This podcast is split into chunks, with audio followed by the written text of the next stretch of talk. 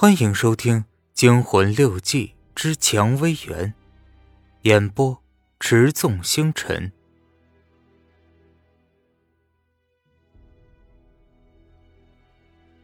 给表舅送去蓑衣，再回来。过了不久，果然下雨了。这场雨直下到黄昏还不曾停止，天也冷了许多。吃过晚饭，我半躺在床上抽着烟。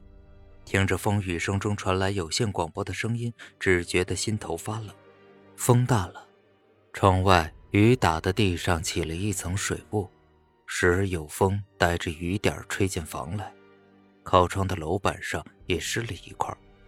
我起身扔掉烟头，关上木板窗，顿时窗上沙沙的响过一阵，这让人觉得更加的阴冷。我翻出一本书。那是本《历朝七绝选》，当我还不曾得神经衰弱的时候，时常读上两首，当做催眠的药剂。由于时常翻几页，有不少诗我已经能背下来了。我顺手翻开一页，那是一首精神的作品：“依然背底有余温，尚恐清寒意中人。最是梦回忽不应，灯昏月落共凄神。”写的并不怎么好，题目是江上，却没有扣紧题目，有点莫名其妙。然而不知为什么，这首诗也让我觉得身上越来越阴冷了，好像是感冒了。我正胡思乱想着，不知不觉打了个盹。醒来的时候，书扔在地上，天色已暗了。我捡起书，这时我突然听到一阵细细的哭声。这是个女人，是二宝吗？我马上就知道这不太可能。二宝的样子似乎不会这样的哭法，这哭声幽咽凄楚，在风雨中像一缕游丝，时断时续。我站起身，拖着拖鞋走到门口。过道里暗得可怕，这哭声似乎也不像是从隔壁传来的。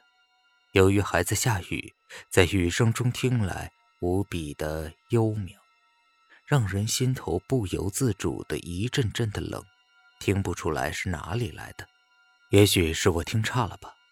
我看着院子里，院墙很高，后面那个园子也看不见。这么一场雨会打落不少花朵吧？我想着，点燃了一支烟。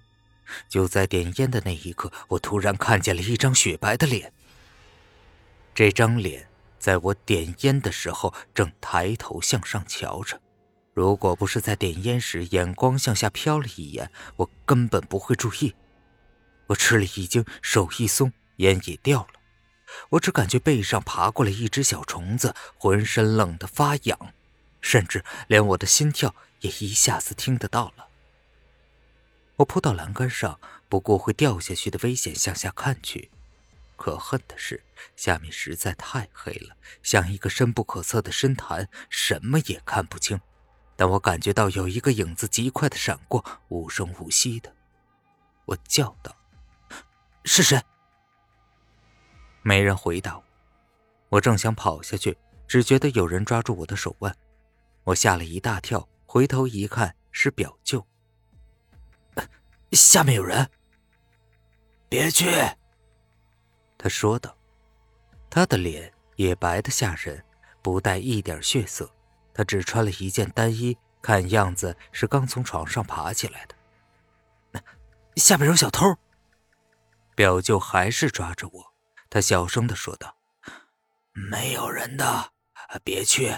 你看，二宝也哭了。”这个理由并没有说服力。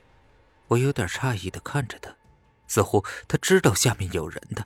也许，是他的情人吧，不是光明正大的那种。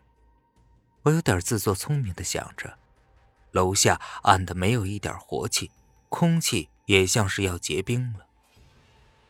不知不觉在表舅家住了一个星期，我看到的是自己带日历的石英表时才发现这一点。表舅家没有日历，真有点山中无历日，寒尽不知年的味道。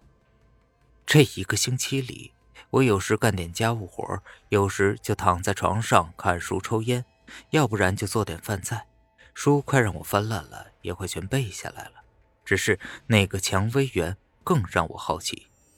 表舅虽然不在家，二宝却整天跟着我，似乎怕我再去。表舅说过要让二宝带我去镇上看大宝，却一直没再说起。那个镇上治安不太好，我来的那天就听人说过，一大早有个小贩跟流氓起了冲突，被流氓杀了。表舅大概不想让二宝去那地方吧，而我又不认识大宝。这一天阴沉沉的，正午时还阴得像黄昏。我翻着那本诗集，迷迷糊糊中，我又看到了那两句：“最是梦回呼不应，灯昏月落。”共七神。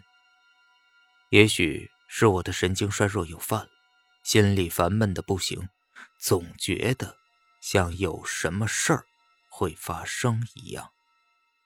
本集播讲完毕，感谢您的收听。